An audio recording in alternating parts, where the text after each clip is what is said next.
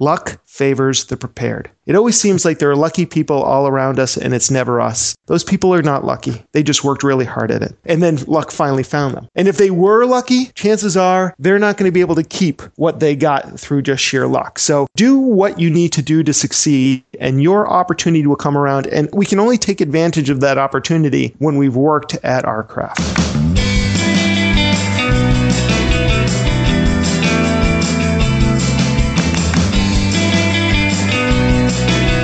Welcome to Starve the Doubts. I'm your host, Jared Easley. Our guest today is Rich Brooks. Rich is the founder of the Marketing Agents podcast and the Agents of Change conference, which is a digital marketing conference that teaches people how to use search, social, and mobile to reach the ideal customers. Rich is also the president of Flyte New Media, a web design and internet marketing company that helps small businesses grow through improving their SEO, building their audience with social media marketing, and building mobile optimized websites, which achieve an increased visibility online more traffic driven to their sites, and most importantly, traffic converted into leads and business. Rich, it's a pleasure to have you. Welcome to the show. Thanks for having me, Jared. I appreciate it. My pleasure. And you just recently celebrated your birthday, so happy belated birthday. Thank you very much. Appreciate that. So, Rich, everybody I have on the show always ask them the same question. It's what is the best concert that you have ever been to? The best concert that I have ever been to. That's a good question. Let's see. I've been to quite a few. Back in college, I went to go see a lot of shows. It was probably The Dead, but which Grateful Dead show? I don't know. I went to about 60 or 70 of them, and I don't remember all of them all that well. There may have been some uh, extenuating circumstances. So, The Dead, probably one of the many shows I went to, was the best concert I ever saw. Very interesting. Now, the Grateful Dead always has a, a really good reputation of building that tribe and, and, marketing, and you're a marketing person. So now that you're into marketing, you know, these years later, what do you appreciate about the Grateful Dead looking back?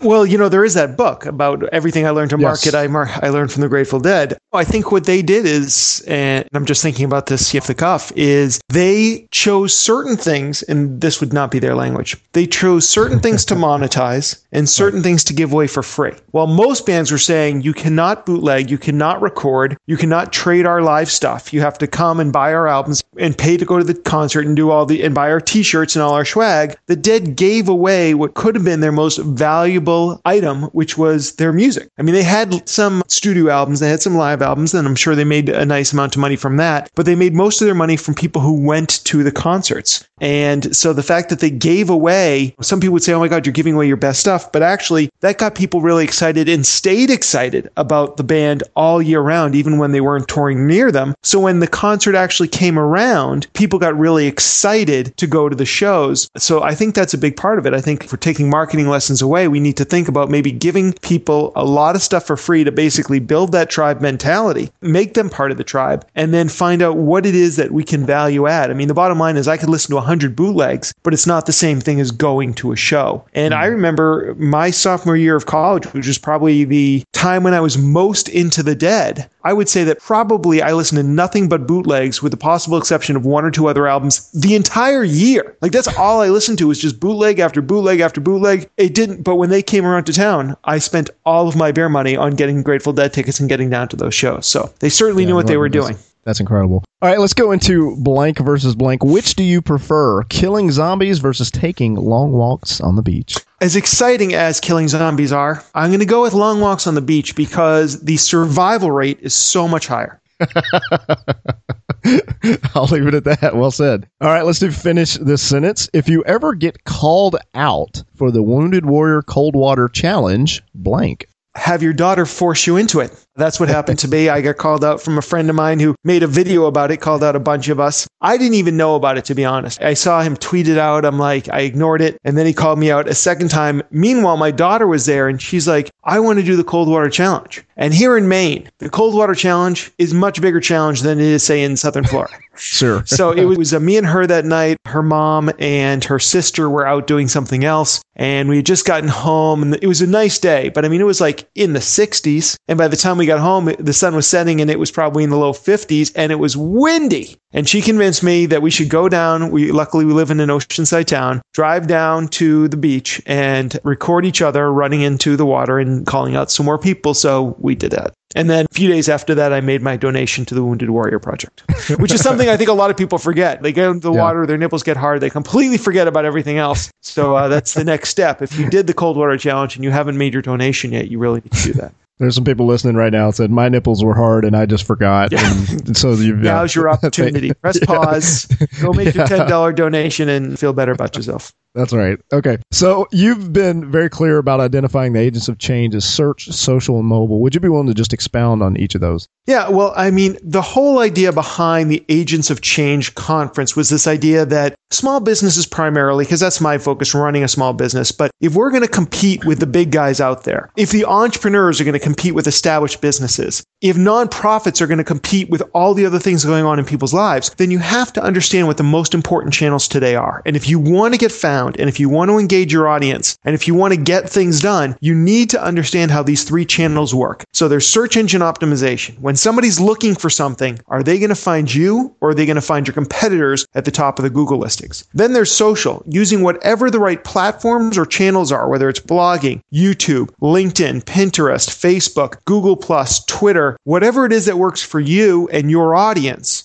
are you on the right platforms? Are you engaging with your audience in a meaningful way? Are you providing value? Are you networking with them? Are you creating some value in their life that they'd want to come back to your website and do business with you? And then finally, mobile, which is a little bit different because search and social, in my opinion, are ways that we bring people to our website, people who are qualified who may want to do business with us. Mobile is slightly different. We just want to use mobile because that's the tool that more and more people are using these days. They access our websites through a mobile device, whether it's a tablet tablet or a phone. And we just have to make that process as smooth as possible. If we have too many bumps in the road, if they have to like double tap and zoom and pinch and squeeze to be able to read all the content on our website, they're not going to because there are too many websites out there these days that make it easy for them. So if we're not making it easy for people on their platform of choice, then we're not going to get that business. And I guess that's true with all search and social too. If we're not making it easy for them on their platform of choice, whether it's Facebook or Pinterest, they're not going to choose to do business with us. And so hmm. really it was the idea of can I create an event in Maine? And Maine is a small state population wise. We have one area code for the entire state just to put it in perspective. So can I take something like a blog world or an NMX or an SMX or a social media marketing world and can I bring that energy to a smaller venue in Maine and get people to either come from within Maine or from outside of Maine to listen to a bunch of really amazing speakers talk about it. Because, Jared, I'm sure you've been to some conferences in your life, some business conferences. Sure. And of course, you realize that's much different than reading a blog post or even listening to a podcast. There's an energy when you get hundreds or even thousands of people in the same space that you get excited. And I just talked to a woman yesterday who, a woman named Hillary Dow, who she was at last year's event. And she told me by the time she got home, she had already finished her business plan. She was listening to John Dumas talk about podcasting, got so excited that she ended up quitting her job and starting her own business that had podcasting as a major focus. And I love hearing those stories. People so inspired that they go out and take action. And that was kind of some of the idea behind the Agents of Change.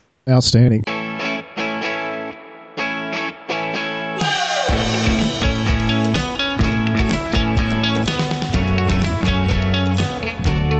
for that person who wants to be the agent of change and they're realizing, hey, I haven't made it easy for my avatar or for my customers. Maybe they're just doing one of the three or two of the three. Which of the three are the most important? And then what advice do you have for that person who wants to do a little bit better job with the others? Well, I don't know that there's one size fits all as an answer to that right. question. There are some businesses that it makes more sense for you just to get found in the search engines. Is your, and I'm not saying that this is the one question to ask yourself, but is your business transactional? In other words, are they going to make a buying decision and then never need to work with you again? And this morning I was meeting with a uh, local law firm in town that does a lot of personal injury stuff. Now, unless you are clumsy all the time, you probably don't need them multiple times. Hopefully, you'll only need them once. So that's more transactional. If I'm them, I'm going to focus more of my attention on making sure that I'm easy to find at the search engines when somebody needs that particular service, as opposed to something that might be more relationship based, like a coach or a consultant where it's a long term relationship where I'm expecting to have a long term relationship. Not that search isn't important, but maybe building an audience through social media and engaging with them on social media. So it really does depend on your business. And when it comes to mobile, my thing is 90% of your mobile problems will be solved if you have a mobile friendly website. Not a mobile app, not anything else. Just make sure that your website is mobile optimized. And for this year, 2014, that's probably enough. Now, next year, I may have a completely different take on that, different opinion. But for right now, if you're on WordPress, making sure that you have a responsive website or at least you're using something like WP Touch to make sure that your mobile visitors get a great experience, you're probably going to be able to cross mobile off your list for the time being.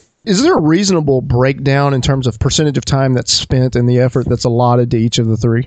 There's a lot of overlap, so that's part of why I hesitate to give you a specific answer. When I think about search, I always want to optimize somebody's website, the selly pages, selly sell as Chris Brogan will say, the sell pages on the website so that if somebody's searching for Maine dentist, that they're going to find your page on that. Although to be honest, they also might be looking for something more specific like veneers for teeth. So you want to have a page about that as well. So optimizing your pages is definitely important. But then what I always tell people is if you really want to beat the competition, then you have to start blogging because every blog post that you create is another web page and every web page is another opportunity of ranking well at the search engines. So a lot of the things that you do, especially in blogs and online video, work both for search and social. So there's a lot of overlap. And just to share a story that just happened to me, we're working with a local vendor that does Dynamics GP, that accounting software from Microsoft, and yes. they were looking to increase their visibility and one of the audiences they were going after were breweries. And so I said, well, one of the things that I would do if I were you is I would just start creating blog posts. Cause I guess breweries are under the category of like recipe manufacturers, people who manufacture something built on a recipe. So I said, why not create some blog posts around specific things that breweries should be doing with their accounting software or with Dynamics GP specifically? So she wrote a blog post and like two days later got a call from a brewery down in Pennsylvania that wanted to set up a meeting because they had gone onto Google and they had done a search on Dynamics GP breweries, and hers was the very first result. Two days after she started blogging,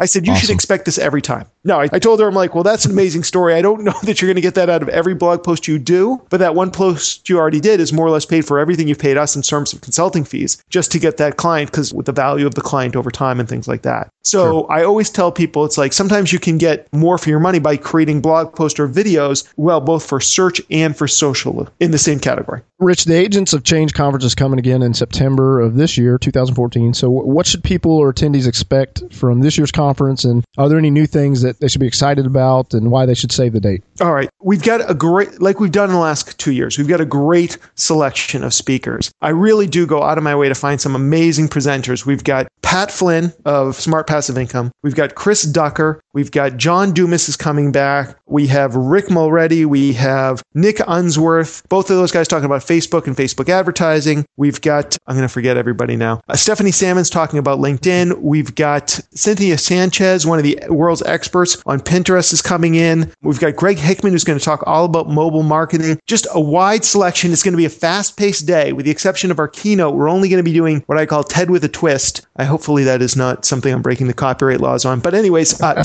20 minute presentations, 10 minute Q&A afterwards. It's all going to be in one room this year. We're trying something brand new there. I'm a little nervous about that. And the bottom line is if your listeners have ever wanted to visit Maine, and I know a lot of people have this fantasy about Maine, and I will tell you that having lived up here for the last 15 years now, it's all true. I love Maine. I would never want to live anywhere else. Beautiful, cold sometimes, but not in September, which is when the conference is. If you've ever wanted to come, this is your opportunity because you can write the whole thing off as a business trip. So it's going to be on Friday, September 26th, all day. Tickets are $249. If they want to act now, it's only $149. Breakfast, lunch, the whole thing's up on the website. I'm sure you'll share the URL Yep. And the other thing is, if you can't make it for whatever reason, we do have a digital pass. So people can sit from their home computers, from their work computers, watch the entire day live, even participate. And then at the end, we're going to take all of those videos. They usually take a week or two to process. And we're going to put them all back on the website for people who have purchased the digital pass so you can watch them on demand for a full year after the conference. So you can really soak it all in and get a lot of great information out of that. And uh, those tickets are also available online. Man, tough to beat that, Rich. That's a good sell there. All right, so we've mentioned podcasting a couple times. So I do want to ask you this. You have a podcast, a great podcast. Thank you. What are some of the podcasts that you really enjoy and that you're listening to on a somewhat regular basis? I wish I said I could say that I have ones that I listen to on a regular basis. I tend to go in streaks. So these days, I still listen to a lot of Pat Flynn stuff, Smart Passive Income. I listen to Mike Stelzner's uh, Social Media Examiner. I always say if you're doing social media for a profession and you're not listening to that show, that just blows my mind. Like everybody should be listening to that because he always brings in these great speakers. I just discovered the art of charm and I can't decide if I love it or hate it, but I'm going to be listening to it for quite a while because it's kind of like how to pick up girls on one level, which sounds awful. I'm a married man anyway, so that's not why I'm listening to it, but it's more about like just understanding. So far, the episodes that I've listened to are mostly about like paying attention to what the other person's saying, waiting to listen to what they say, not having anything to say, putting the other person first. I'm like, well, if that's the art of being charming, then I want to be as charming as I can.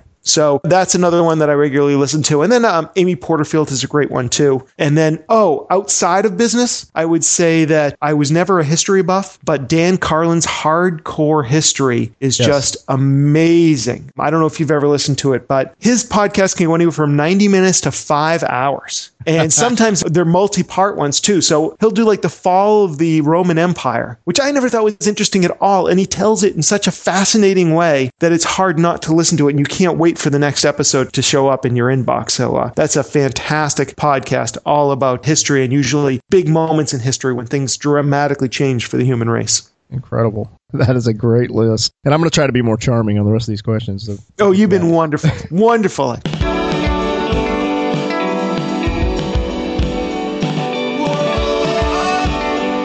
So, Rich, what encouragement can you give to a listener who's just starting out on a blog and they want to do some monetization, but they're not quite sure where to begin on that? And then what's that first step toward going down that road? I would say place your audience before your monetization because otherwise you're bound to fail. Blogs can be for a lot of different purposes. I've got a blog, like you mentioned, my day job is president of Flyte New Media, and we've kind of reinvigorated the blog lately after it had gone, I wouldn't say dormant, but certainly low breathing apparatus I was being used on the Flyte blog to keep it alive. And we've kind of reinvigorated that. We're monetizing it by using it as a lead generation tool. So I'm not selling anything from it except that I'm answering the questions that my ideal customer is asking at Google and answering those. And then, of course, around the content, or sometimes even within the content, I might have a link over to where people can get more information of how I could help them. So I think for a small business, if you're looking for a way to generate more leads, that is, in my mind, that's the number one way that small businesses should be monetizing their blog. Now, if you're an independent professional or if the blog is something that you're doing on the side, then there's definitely a lot of different opportunities for you to make money. You can certainly do different types of ads. You can do affiliate programs. I think it's important to decide what your blog's about, who is in your audience. I know a guy who did a lot of stuff on GPSs back in the day when smartphones weren't around so much and there weren't GPSs everywhere. And he did a lot of different product reviews. He was a pilot. And so he started a blog about that and he started getting people shipping him new products to test out. And then he would set up an Amazon account and he got such a big following, he would make a lot of money just through affiliate programs. So that's another way that you can monetize your blog. But I think the first thing you need to decide is, is this blog for my business? Because if it is, any monetization you might be doing outside of lead gen might be actually hurting you.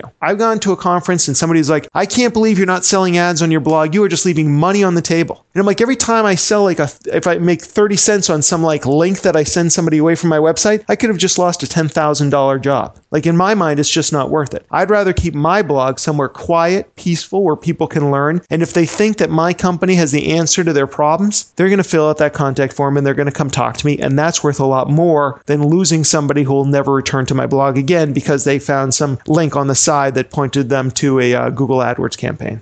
Good advice. I want to circle back to SEO temporarily. So, for the business owner that doesn't have a good understanding of how important SEO could be to grow their business, could you just explain real quickly how that could add value to them? And then, the businesses need to run out and find an SEO expert? Well, I would say that how valuable search engine optimization or SEO is to you, or social media for that matter, you got to sit down and figure out what is a lead worth to you. And I sometimes will take people through this in my office. You know, I'll say like, well, what's the, whether it's a one-time value or a lifetime value, what's the value of you making a sale? And then how many leads do you need to become a sale? So, you know, do you close one out of 10? So then you need 10 leads for each sale. Okay. Well, if the sale's worth $10,000 and each lead is worth $1,000. And then if you're using organic search, you start to figure out, well, how many blog posts do I need to create to start generating that amount of leads? And you can start to see where SEO really can pay for itself. Again, you got to look at the kind of business you have to determine if it's right for you. But the bottom line is if people find your website and they fill out your contact form, is that of value to you? And if it is, then it's probably something you need to invest in. Do you need to hire a search engine agency? There's nothing about search engine optimization that's rocket science. That's the bottom line. The question is, is it worth your time to do it? Again, I was talking to a lawyer today and we were talking about the copy on their website is like 10 years old and it's awful. It's not very persuasive. It's just me, me, me, me, me, me, me, hire me. And yep. I said, you know, I don't know what you bill out at, but I can't imagine any copywriter in America is billing out at the rates that you guys must bill out at. So the idea that you would write your own copy is ridiculous. You lose money if you sit there and write your own copy, and you're not going to be as good as the copywriter we bring in for you. So let's bring in a copywriter who understands search engine optimization, understands how to write persuasively.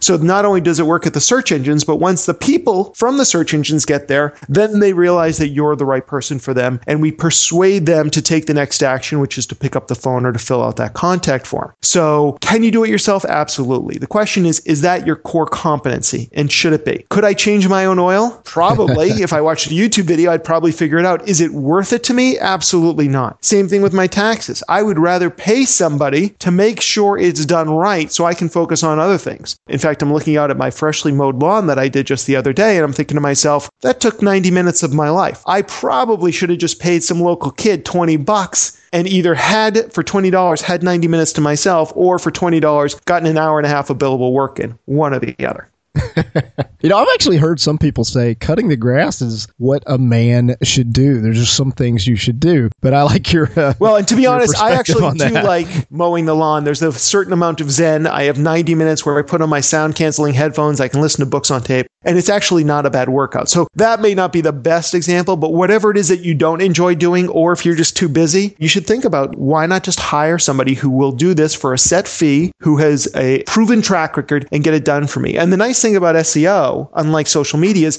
most of it's done up front. Can you continue to work on your SEO? Absolutely, and you should. But, you know, for example, we're working with a company where we did their SEO and then they wanted a blog post written every week and they just don't have the bandwidth internally to do that. So we brought in a copywriter who writes a new blog post for them every week and then we handle the promotion of that blog post because that's an important part of it as well. And they just take a look at the articles before they go live, but they're all geared towards attracting their ideal customer and then getting that customer to take a desired action on the website.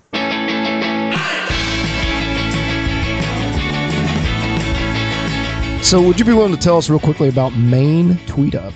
Well, that's just, I don't know if there's anywhere in the country that are still doing tweet ups, but, you know, we're a traditionalist here in Maine. So, yeah, I mean, like five, six years ago, whenever it was, we, me and a friend just started saying, well, let's do a tweet up. And it just became a monthly thing. And we were actually just about, you know, she went on to do other things. She got out of the whole tweet up scene. And I was putting them on and not enjoying doing them by myself, quite honestly. But I had a new woman come work for me. And I said, we just set up the tweet up. And out of the blue, and I don't know if it was something she did or just people were, you know, in Maine, when the winter hits, people don't go out. Now, this was like the first one we had had in a while that was like decent weather. It was like March or April, which is still not decent weather, but I'm relatively speaking. And we had gotten down to like 30 people attending these things, and suddenly like 70 people showed up, and the place was packed, and everybody was having a good time, and everybody was like to see each other. So we've just kept them going. So part of it is it's just another networking group, but it's a group of people who tend to really enjoy each other's company. Portland, Maine is a very, I mean, it's a small town. It's a very small town, but it's filled with creative people. And these tweet ups have kind of acted like speed dating, where a lot of people who may not have met or would have taken years for them to meet because they're in different companies or different industries get together and at a bar or a restaurant, we set out some food, there's some drink specials. They just get to talking, and it's amazing the connections that have been made there. So you mentioned several of the perks. If someone doesn't have a tweet up in there, what are some ways they can look for meetups or groups like that? Well, meetups, I think, is one anyway. So the bottom line is whether you're on, and we also have another group in town called Facebook Maine, where they get together probably about once a month too. There's other groups uh, that are specific to different things. Like there's a website out there called Meetups. And through that, I know that there's a WordPress meetup every month. And that's more focused on a specific thing. Like a bunch of uh, WordPress uh, developers or users get together to talk about some of the things that they're working through in different WordPress websites. And so you might find using the Meetups website some local things. And if you don't find anything in your area, I would just recommend putting on something yourself. And it doesn't have to be anything big. Our first tweet ups were literally we said, we're meeting at RiRa at seven o'clock. Show up. And then after a while, after we started to prove that, okay, we could get 20, 30, 40 people together for a few hours, then we started talking to the bars and say, hey, could you put out some free food and we'll get even more people to show up and they'll all buy your drinks. You know, so that was something where we started to build. And I've heard of other tweet ups that, you know, get sponsors and stuff like that. We just haven't gone that route because it's no longer part of my business development plan. It's just that I like these people and I like seeing them out. So we like to throw a party once a month and get as many people to show up in one room as possible. Good deal. That sounds like fun. To start to wrap up here, Rich, who is doing something that interests you? Who is doing something that interests me? Wow, there surely is some person. I mean, I'm interested all the time. So let me try and think. Well, you know what? There's a company in town whose work I just really admire. On some level, they're probably competitors of ours, but I don't think we ever go head to head with them. And they're called Might and Main, and they just do some amazing branding for a lot of the local restaurants in town. And I know that's pretty small in terms of like the global universe of people who are doing amazing things, but that I thought was cool. And oh, and then the other day I was interviewed by this guy, and I'm going to blank on his name. It's going to be so embarrassing. As I'm talking to you, I'm going to see if I can just click back through time and see if I can find this person. If oh, Vernon Foster. Okay, so Vernon yep. Foster interviewed me about Agents of Change, and he has a podcast. And of course, you'll have to look it up and share it. It's something like. Well, yeah, I know. I know Vernon. You know Vernon. Awesome. Yeah, I think you know, and I've been saying this for a while that events or conferences are the new platform. They're the new social media platform. And he basically is a message that's right in line with what I've been saying. It's like people are like, Facebook's getting too crowded, you know, Twitter's getting too noisy. What's going on? And I didn't plan on this when I started with Agents of Change, but I really do think that putting on your own event or participating in local events is really the next platform for most small businesses and entrepreneurs. And Vernon's message is right in line with that. And I think that's really awesome because you don't have to put on a 400 person event with a live feed to get attention in your hometown if that's what you're looking to do. You can put on lunch and learns. You can put on your own events. We have a conference room in our office that comfortably sits like 10 people. And I used to put on little webinars, or not webinars, I'm sorry. I used to put on little seminars on different topics. I'd do presentations. I'd charge 50 bucks a head and I brought people in. We made a little bit of money, but we also started to establish ourselves as leaders in information about how to better market your business online. And I think any entrepreneur should be thinking about is there a way that I can establish my credibility? So what Vernon's doing is pretty cool in my my book and definitely worth somebody checking out. Well said. All right. What is the best place for listeners to connect with you online? Well, I would love to see as many of them as possible in person or virtually at the Agents of Change conference. So send them over to agentsofchangecon.com. You can also, if you like podcasts, and I guess if you're listening to the show, you do, you can head on over to themarketingagents.com and check out my podcast over there. And then finally, no, actually, I'll do two more. Sorry. I know I should really just have one thing. If you want to check out my day job, it's takeflyte, F L Y T E.com. So takeflyte.com. And then if you want to reach out to me and engage with me, one of the places places where I'm most prevalent and love talking to people is the Twitter. So you can just find me at the Rich Brooks, all one word, and that's where I'll be. Outstanding. Do you have any final thoughts for the listeners? Let's see. Final thoughts. I would just say that it's that line from The Incredibles luck favors the prepared. It always seems like there are lucky people all around us and it's never us. Those people are not lucky. They just worked really hard at it. And then luck finally found them. And if they were lucky, chances are they're not going to be able to keep what they got through just sheer luck. So do what you need to do to succeed and your opportunity will come around. And we can only take advantage of that opportunity when we've worked at our craft. There you go. Rich, thank you so much. It's a pleasure to speak with you. Jared, thanks for the time. I appreciate it, man.